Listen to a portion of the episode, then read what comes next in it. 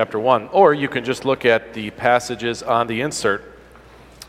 For this year's Advent series, I will use one of the great Advent hymns of the church, Joy to the World. Now, I'm not preaching the hymn, but I'm just accenting the biblical themes, and they're major biblical themes that Isaac Watts, the hymn writer, puts into this great hymn, Joy to the World. There are four main themes, one with each verse, and so it works perfectly for these four weeks.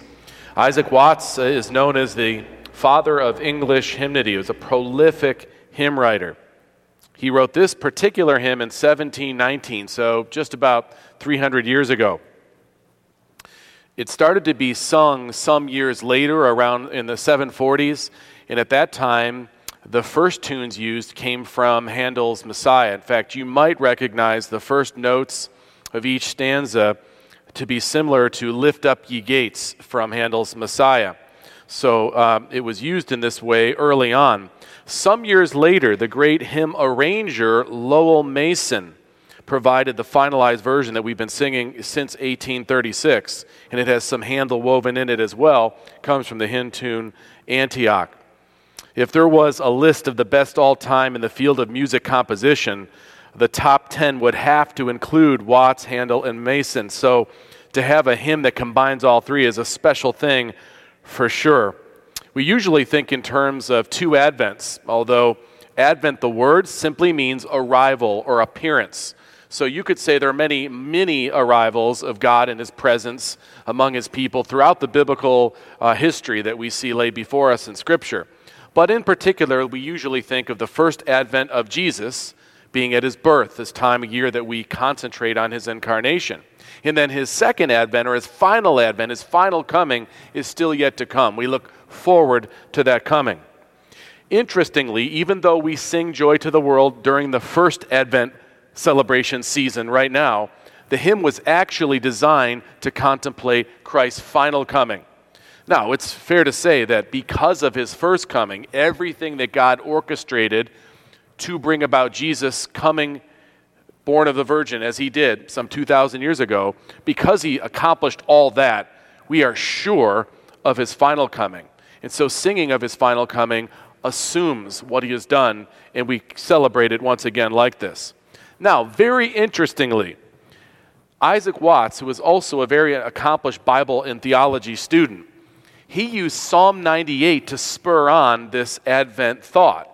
Psalm 98 is an ascent psalm. It was sung to celebrate the king taking his throne, which in the times of Israel marked God's favor to them and thought of earthly King David as being just a picture of King Jesus to come and Yahweh himself being their king. It's a celebration of joy that the king owns his earth, that he's visiting his earth, that he's relieved his people. This was written a thousand years before Christ came. Psalm 98, that would be the key psalm that Isaac Watts refers to when he writes this hymn. So, with that preface in mind, we'll say more about this psalm and this song as time goes on during Advent. Please look at Psalm 98 as I prepare to read. This is God's holy word.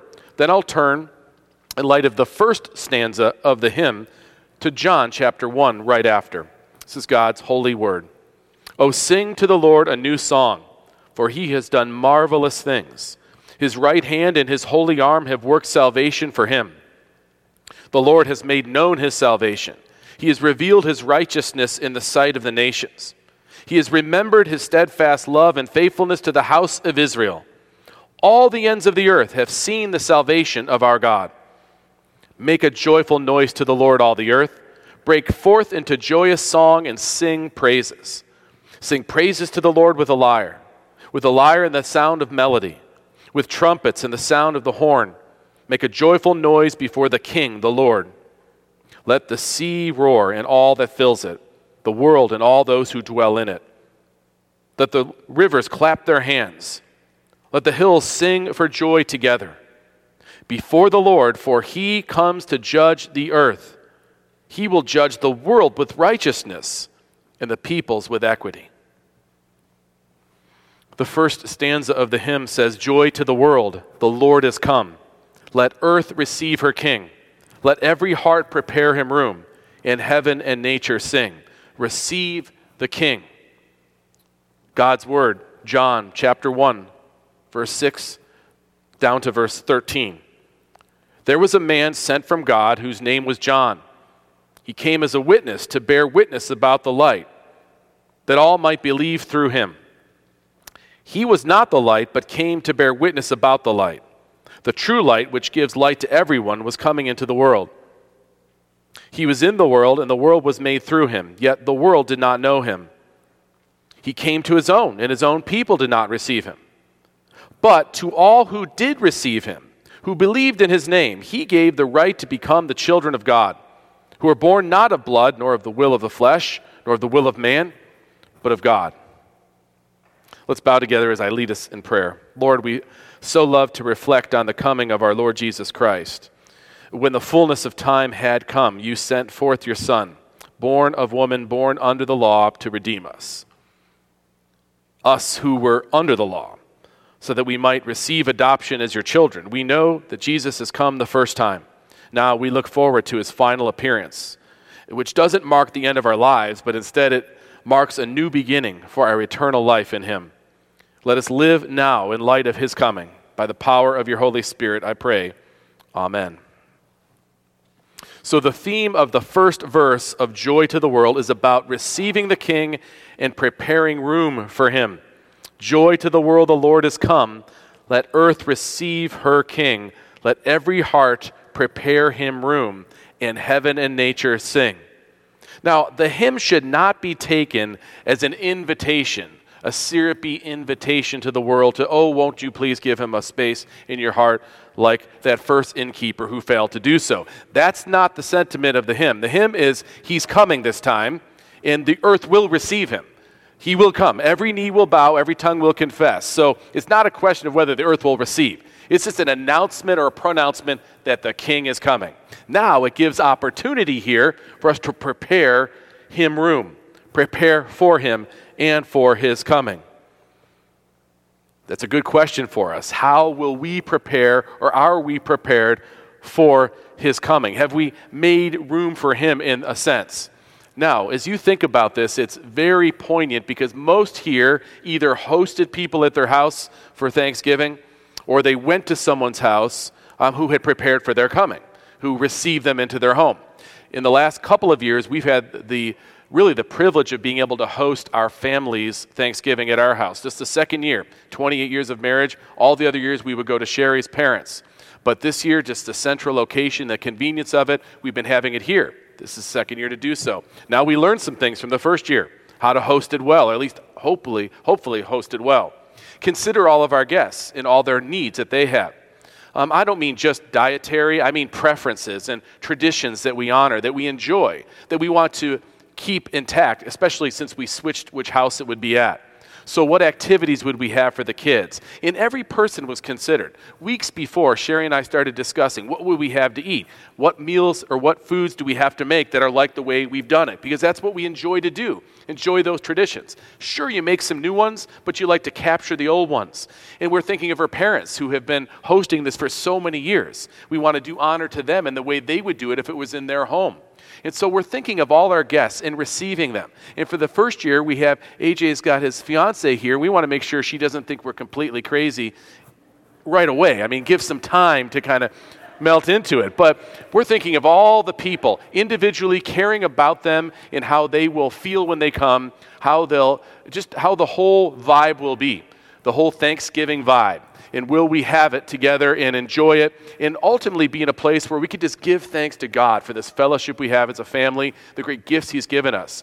And we're thinking of our home in every way the way it's laid out, the comfort, where will people stay, what will they eat, what will we listen to, what activities will we do in the yard, preparing our house, preparing to receive them into our house. It's a special thing, and we want them to feel honored when they're there and everyone have a great time.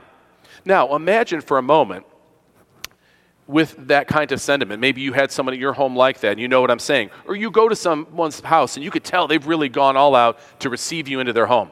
Now imagine that the king was going to stay with you. The king. Now I'm talking in terms of the way antiquity understands the monarchy. The monarchy appointed by God is the king. And so there's a certain acknowledgement among the people that whoever the king is is by divine appointment at some level. And so it's almost like having an appoint, appointed person of God himself come into your house, the king who's sovereign over everything. And what you own actually falls up under his domain if you're in his kingdom. And so now you're told the King's going to come to stay with you. And you're going to receive the king into your home. You're going to prepare room for him in your home. It's going to alter everything in your life to fix on pleasing the king or honoring the king. Um, in some sense, to serve the king.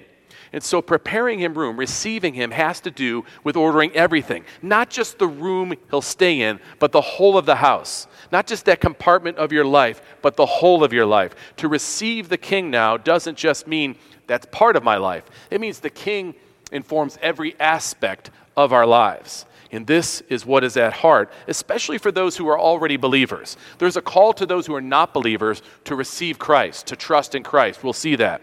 But there's also a call to all of us as Christians who have claimed Christ for some time. Have we really ordered our household to be under King Jesus? Or is it just he's part of it? Would we receive, have we received King Jesus into the whole of our life where he informs everything about our lives? That we see everything we're called to through the lens of his call on our life, his saving call on our life. Joy to the world, the Lord has come. Let earth receive her king. Let every heart prepare him room. In heaven and nature sing. The first coming of Christ should make us necessarily anxious in a good way for the final coming of Christ. No matter what's happening in this day, whatever era I would preach this sermon or say this truth, that the first coming of Christ should inform and make us anxious for the second. It will color everything else in a proper way in between as we look forward to what is sure, that we will meet him face to face. I think that the use of Psalm 98 is pretty intriguing, that Isaac Watts would use this. And I would say to you first that the truth that is implicit is that Jesus came the first time and he will come again. And Psalm 98 bolsters this. Look at Psalm 98 with me, it's on your outline. The use of this psalm, this psalm is written in the time of David. It's written 1,000 years before Jesus came. It illustrates the assurance that we can have as believers in God's promise to be with us, to deliver us. Again, a thousand years before Jesus. A lot happened in those thousand years that would further prove the point of Psalm 98. But ask yourself, what happened before Psalm 98? If you're King David, what has occurred in the life of God's people already? Well, if Abraham was in 2000 BC and David is in 1000, there's a thousand years of redemption history there. And there's the calling of Abraham. There's the raising up through the patriarchs of the Jewish people. There's um, an incubating them in Egypt, where eventually the Pharaoh didn't know them any longer. They became slaves. And then God, through Moses, gives them deliverance. Look at how this psalm celebrates the real presence of God with his people. Again, before Jesus came the first time, this is already said of God. In verse 1 Oh, sing to the Lord a new song, for he has done marvelous things. His right hand and his holy arm have worked salvation for him. So in David's time, they already knew of his redemption history. He'd already done far enough away to prove himself. So the fact that Jesus has come already should make all of us in 2021 be anxious for the truth and the reality and the surety that he's coming again. The people in 1000 BC already saw that and were looking forward to what else he would do. Verse 2 of Psalm 98 The Lord has made known his salvation, he has revealed his righteousness in the sight of the nations. Everybody got to see the deliverance of Israel. How is this so? Well, Egypt is the most powerful nation in the, on the earth at this time. And when Israel is rescued out from them, and then subsequent times where God rescued the Israelites from nations they had no business defeating, that word traveled. Yahweh goes with Israel. Yahweh can take down walls at Jericho. Yahweh can take on nations that they should not be able to take on, that no one has, had, has done so before. All sorts of amazing stories of deliverance, and he has revealed his righteousness in the sight of the nations. Verse 3 of Psalm 98. He has remembered his steadfast love and faithfulness to the house of Israel. All the ends of the earth have seen the salvation of our God. So, everybody, when they are honest, can look at the history of this world and see God's special hand upon his people throughout time up until even now. And so, Psalm 98 is the basis, the one that Watts uses to call us to sing joy to the world. It's an amazing story of redemption in the people of God. Verse 4 Make a joyful noise to the Lord. For what? Because of this deliverance, the way he's made his righteousness known. Do you see how Watts uses this now since Christ has come to, to refrain joy to the world? Make a joyful noise to the Lord, all the earth. Break forth into joyous song and sing. Multiple times the word joy is used here. Again, the basis for the hymn. Sing praises to the Lord with the lyre, with the lyre, the sound of the melody. Sing about the great deliverances of God. Praise the King for what he has done. Verse 6 With trumpets and the sound of the horn, make a joyful noise before the King, the Lord. We sing for joy because of his deliverance, his special hand shown to his people. In before 1000 BC, there was already enough. Since 1000 BC, we've got even more. And more, most particularly, that Jesus came, that he died, and that he'll come again. Let the sea roar and all that fills it, the world and those who dwell in it. Let the rivers clap their hands. Let the hills sing for joy together. So let the earth receive the, the idea, of the whole of the earth, the creation that was so devastated at the fall. Now, King Jesus returns for a final time with full restoration in order. And of course, verse 9 culminates Psalm 98, which was our call to worship. Before the Lord, uh, we are let the hills sing for joy together before the Lord, for he comes to judge the earth. He will judge the world with righteousness and the peoples with equity. Now there's a forecasting going on in this verse 9. It's true that the Lord had visited the earth in various judgments, but clearly David, with prophetic voice, is speaking of a future coming. And that coming would begin with Jesus' first advent, but it would not culminate until he comes again. The coming of God to earth. Many micro visitations or advents, you might say. But now there's a forecast of a final advent yet to come. And this is what Watts has in mind as he pens Joy to the World, for the Lord has come. Oh, sing to the Lord a new song, for he has done marvelous things. His right hand and his holy arm have worked salvation for him. In other words, joy to the world. The Lord has come. The Lord has made known his salvation. He's revealed his righteousness in the sight of the, the nations. Let earth receive her king. In the light of all this, let everybody make room. Everybody check your room. Everybody check your house. Is it ready for the king? Is the king welcome there? Have we ordered everything according to the king's coming at any moment? Now we turn to John chapter 1, because here we have the exact language of receiving the king, receiving Jesus, which is what the appeal is shaped as in the first stanza of the hymn. Now look at John chapter 1, verse 6, there again on your insert. There was a man sent from God whose name was John. He came as a witness to bear witness about the light that all might believe through him. So, John the Baptist, not to be confused with the author of the Gospel of John, he comes as a, a bit of an Old Testament throwback prophet who is there to cry as a voice in the wilderness, as predicted at the end of the Old Testament, to let people know that Messiah is here, the King is coming, the Christ is going to be here. And he bears witness about the light who is Christ. Verse 8 says, He was not the light himself, but came to bear witness about the light. Now, John, like the other gospel writers, gives us an accurate historical account of Jesus' coming. Verse 9 of chapter 1. The true light, which gives light to everyone, was coming into the world. He was in the world, and the world was made through him. We should not discount the gospel accounts as historic references to the actual coming of Christ. Jesus actually came.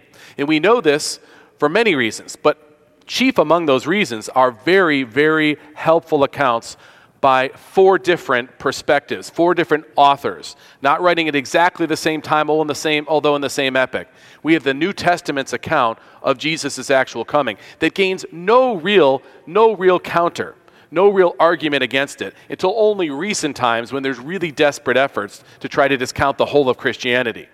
But for centuries and centuries, the gospel writers were held on the same level as any historian. In fact, it's interesting. If you would study the Caesars, take even Constantine for that matter, the emperor, um, you would find that the, uh, the accounts about him that we take as as uh, with veracity and we count them as historical, we can trust them. Most of them were commissioned by he himself to write about him.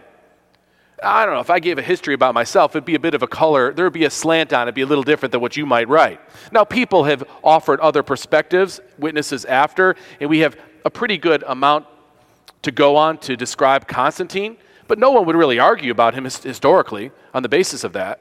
Yet in the gospel accounts, Jesus didn't tell John, not at the moment, take this down and write this down. This is the Holy Spirit's work. And then after Jesus ascends into heaven, these four different authors seek to write accurate accounts of Christ.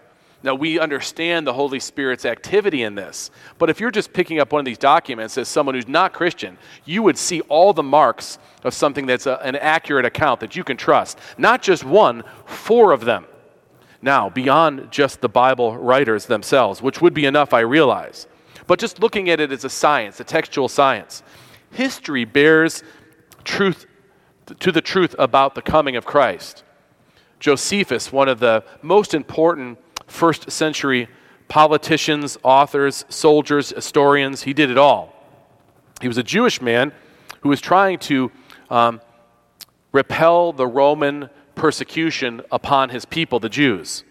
Uh, there was lots of uh, attacks coming towards the Jews, and they were trying to disassociate from the Christians. So he was no friend to Christianity.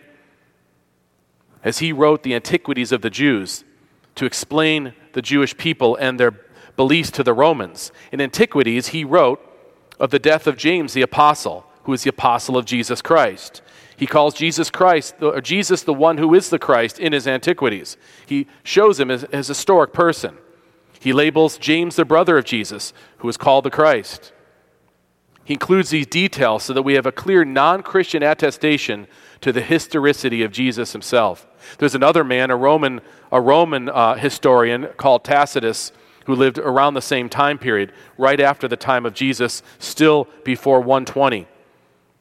Modern historians view his Annals of the Roman Empire, especially the story of Nero, to be the best source of information about this period in Roman history. From Tacitus, we know that Nero blamed the devastating fire that happened in Rome in 64 on the Christians, the followers of Christ. Tacitus wrote, Therefore, to squelch the rumor, Nero created scapegoats and subjected to the most refined tortures those whom the common people called Christians, Christ followers, hated for their abominable crimes. Their name comes from Christ, who during the reign of Tiberius had been executed by the procurator, Pontius Pilate. Tacitus sets Jesus in history, and we know that he came, and we know he will come again. Professor Casey Elledge does a good job of summarizing all the different voices that talk about Jesus in historical reality. He wrote, The testimonies of the ancient historians reveal how even those outside the early church regarded Jesus to have been a historical person. It remains difficult, therefore, Professor Elledge says, if not impossible, to deny the historical existence of Jesus when the earliest Christians, Jewish and pagan, evidence mention him. The whole world has followed this timeline that denotes BC and AD. BC stands for before Christ. AD stands for Anno Domini, Latin for the year of our Lord. We are living in 2021 2021 years, not after Confucius, not after Mohammed, but after our Lord Jesus Christ. Let the earth receive her king. He came and he will come again. He will come again. The king is coming to that which he owns. The earth won't have an option to reject the king as they did the first time. The next time will be different. In Psalm 98, the psalm we just looked at, verse 9 hints at this. For he comes to judge the earth, he will judge the world with righteousness and the peoples with equity. Now, he does that on a micro scale, person to person, all the way through. But this is talking about a culmination of things. It's the same thing Paul refers to, for instance, when he writes to the Philippians. Our citizenship is in heaven and from it we await a Savior, the Lord Jesus Christ, who will transform our lowly body to be like his glorious body, by the power that enables him even to subject all things to himself. If Jesus actually came, as Scripture describes and history attests, then we do well to pay attention to all the promises that led to that point, and then we do better to listen to all the promises since then that await his final coming. The author of Hebrews said, So Christ, having been offered once to bear the sins of many, will appear a second time, not to deal with sin, but to save those who are eagerly waiting for him. Paul wrote to the Thessalonians, They will suffer the punishment of eternal destruction, away from the presence of the Lord and from the glory of his might. When he comes on that day to be glorified in his saints, and to be marveled and among all whom have believed, because our testimony to you was believed. Finally, I'll just reference the same author that wrote John in an epistle, a shorter letter, 1 John. He wrote, See what kind of love the Father has given us, that we should be called children of God, and so we are. The reason why the world does not know us is that it did not know Him. Beloved, we are God's children now, and what we will be has not yet appeared. But we know that when He appears, we shall be like Him, because we shall see Him as He is. And everyone who thus hopes in him, purifies himself as he is pure. I mentioned it earlier, but I'll say it again.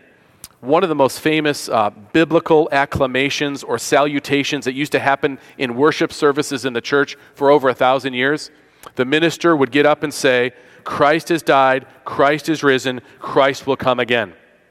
Because he's come, we know that he'll come again, and we can believe those promises. The angel looked at the apostles after Jesus ascended into heaven I mean, they were dumbfounded by all that they had seen and happen in the last couple of years, but especially those 40 days from the time he raised again and then ascended. And there they are standing, staring at the sky. And the angel says, Men of Galilee, why do you stand looking into heaven? This Jesus, who was taken up from you into heaven, will come in the same way you saw him go into heaven. In other words, go live your life now in light of the fact he's coming back. Prepare him room. How's your room prepared? Now, having said this, please notice, and I know you do know this, despite all of this, many have rejected him. Look at John 1. The true light, which gives light to everyone, was coming into the world. He was in the world, and the world was made through him. Yet the world did not know him. So the world in general, at least on an initial level, rejected Christ as he came. But not just the people in the wider population, Verse 11 He came to his own, and his own people did not receive him. So, yes, the world in general tended towards rejection, but even the Jewish people who were waiting for the second Adam based on the prophecies of Scripture, who were waiting for the Messiah, the anointed one, even many of them, if not most of them, rejected him. That's what John records about the reception for Christ. Despite being the creator of the universe and of the earth, he was not received by its inhabitants. Despite coming precisely as the Jewish prophets foretold, his own nation rejected him. Why do you suppose so many people reject Christ with all that has been laid out about him in Scripture? I'll give you a couple of reasons why I think this is true. First, some people just don't think they need a Savior. That could be you. I'm generally a good person. Someone might think I'm better than the people around me. I don't need a Savior. I can respect who Jesus is in a sort, sort of stoic way, acknowledge his existence historically, but I'm basically good. I don't need someone to save me, especially not the way the Bible describes. They don't realize that, like all people, they're sinners who cannot come to God on their own terms. Jesus said, I'm the way, the truth, and the life. No one comes to the Father except through me. He provides mediation because we need it. We can't come to God on our merits. Those who reject Christ will not be able to stand before God and successfully plead their own case on their merits. Their merits will not garner it. Even if you are better than the person sitting next to you, still a sinner in need of salvation. So I think lots of people reject Christ because they don't see themselves as needing salvation. Some others will reject Christ because they fear a loss of status in the world if they're known as Christians. Certainly, the first century believers had quite a price to pay. Many people the world over have a price to pay to identify with Christ. So, people fear social rejection if they believe on Christ. That's especially more and more true in our own culture as it becomes less popular to hold that which Christ held. The fear of social rejection or persecution, it deters some people from receiving Christ as Savior. Some will not confess Christ because they're more concerned with their status among their peers than heeding God's revelation. Pharisees were kind of like this. They were religious on the outside, but they loved their position among men. It says in the scriptures in describing them that they loved their approval of men more than their approval, the approval of God. I think that's the reason why many people reject Christ. For some people, and it's related to this, it's a little different though, they just love the stuff of the world so much that they're bogged down by it. They're not going to give it up. They love whatever those pleasures are, whatever those things are that they have. It's just more appealing to them on the temporary level, and they can't see to the eternal. The rich young ruler was kind of like this. He was interested in what Jesus was teaching, but he was not interested in getting rid of his stuff for it. His stuff became more important. Some people are just obscured or they're just bogged down with stuff. Scott Redd said that some people are inexplicably drawn to Jesus, while others are just as inexplicably repelled by him.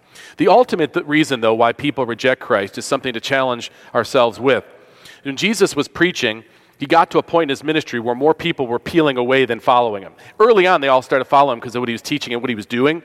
But then, as he taught more and more uh, in depth about sin and the need for Him in giving His body as a sacrifice. Uh, the wider group of disciples didn't like what they were hearing. It was starting to fall, in, uh, fall upon, to them in a way that was, uh, it caused them to reject Him. And so when he's speaking of this, he's explaining why they reject. In John 6, when many of his disciples heard it, they said, This is a hard saying. Who can listen to it? But Jesus, knowing in himself that his disciples were grumbling about this, said to him, Do you take offense at this? Then what if you were to see the Son of Man ascending to where he was before? It is the Spirit who gives life, the flesh is no help at all.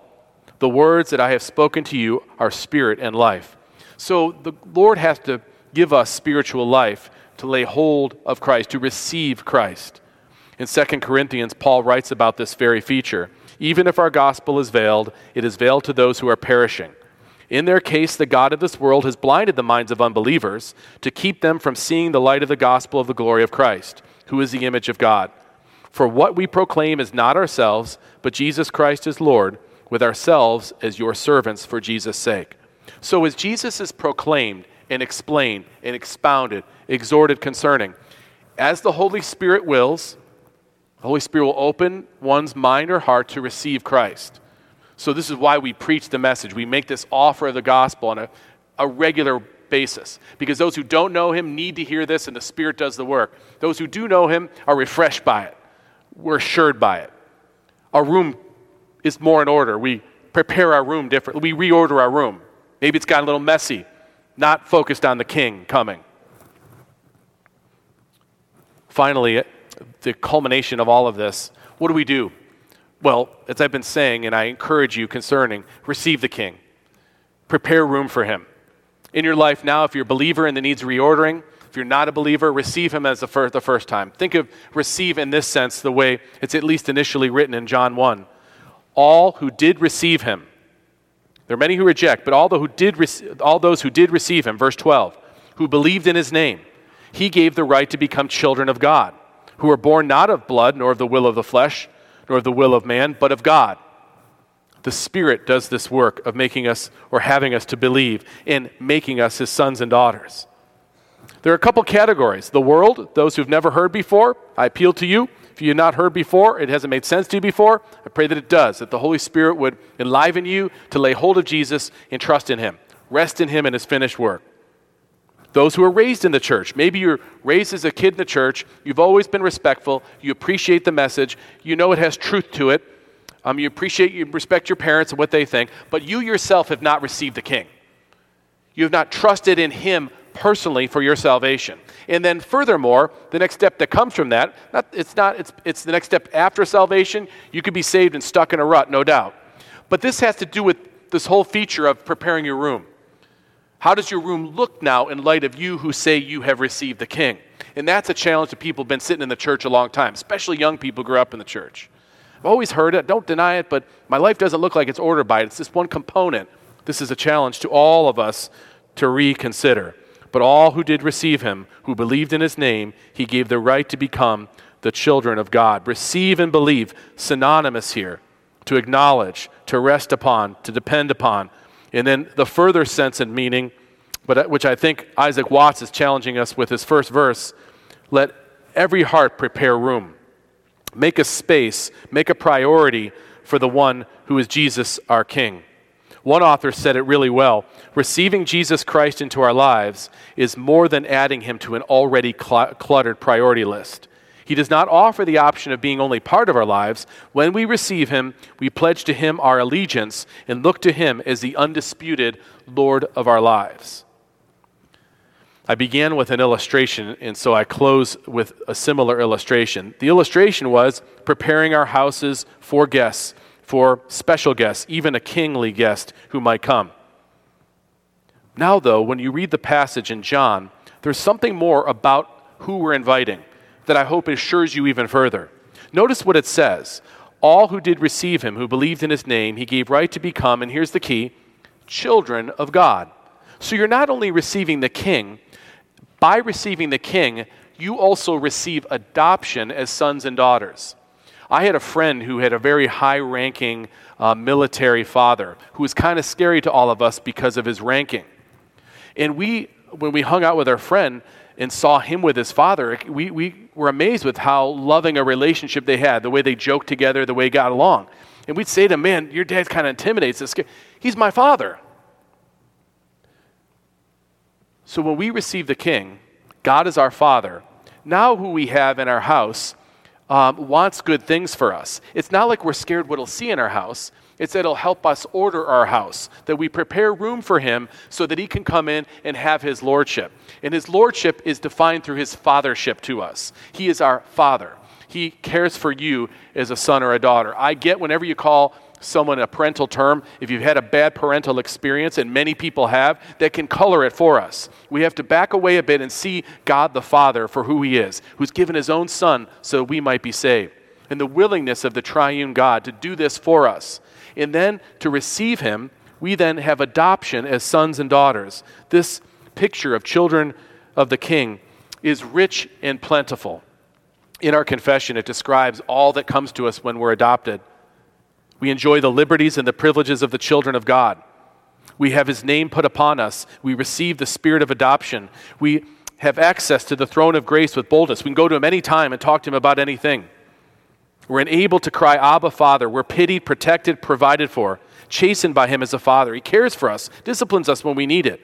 Yet we're never cast off, sealed to the day of redemption, and we inherit the promises as heirs of everlasting salvation. When you receive Him, when He comes into your room, when he comes into your place, your Father loves you and he orders it accordingly. When you receive the King, you are receiving God as your Father. And this really gives insight to what Paul wrote in his first epistle. When the fullness of time had come, God sent forth his Son, born of woman, born under the law, to redeem those who were under the law, so that we might receive adoption as sons and daughters. Joy to the world. The Lord is come. Let earth receive her king. Let every heart prepare him room. and heaven and nature sing. Let's pray. Father, we thank you for the truth of your word. We thank you, O Lord, for your coming 2,000 years ago, and we long for your return. Holy Spirit, please give us aid in applying the truth of your word, that we would order our houses, our spiritual houses, in a way that takes into account our King and our Father that we might receive Jesus as our King fully, that we might receive him as our Savior and our Lord, and that we might bask in our status as sons and daughters of the King whom we have received. I pray this in Jesus' name. Amen.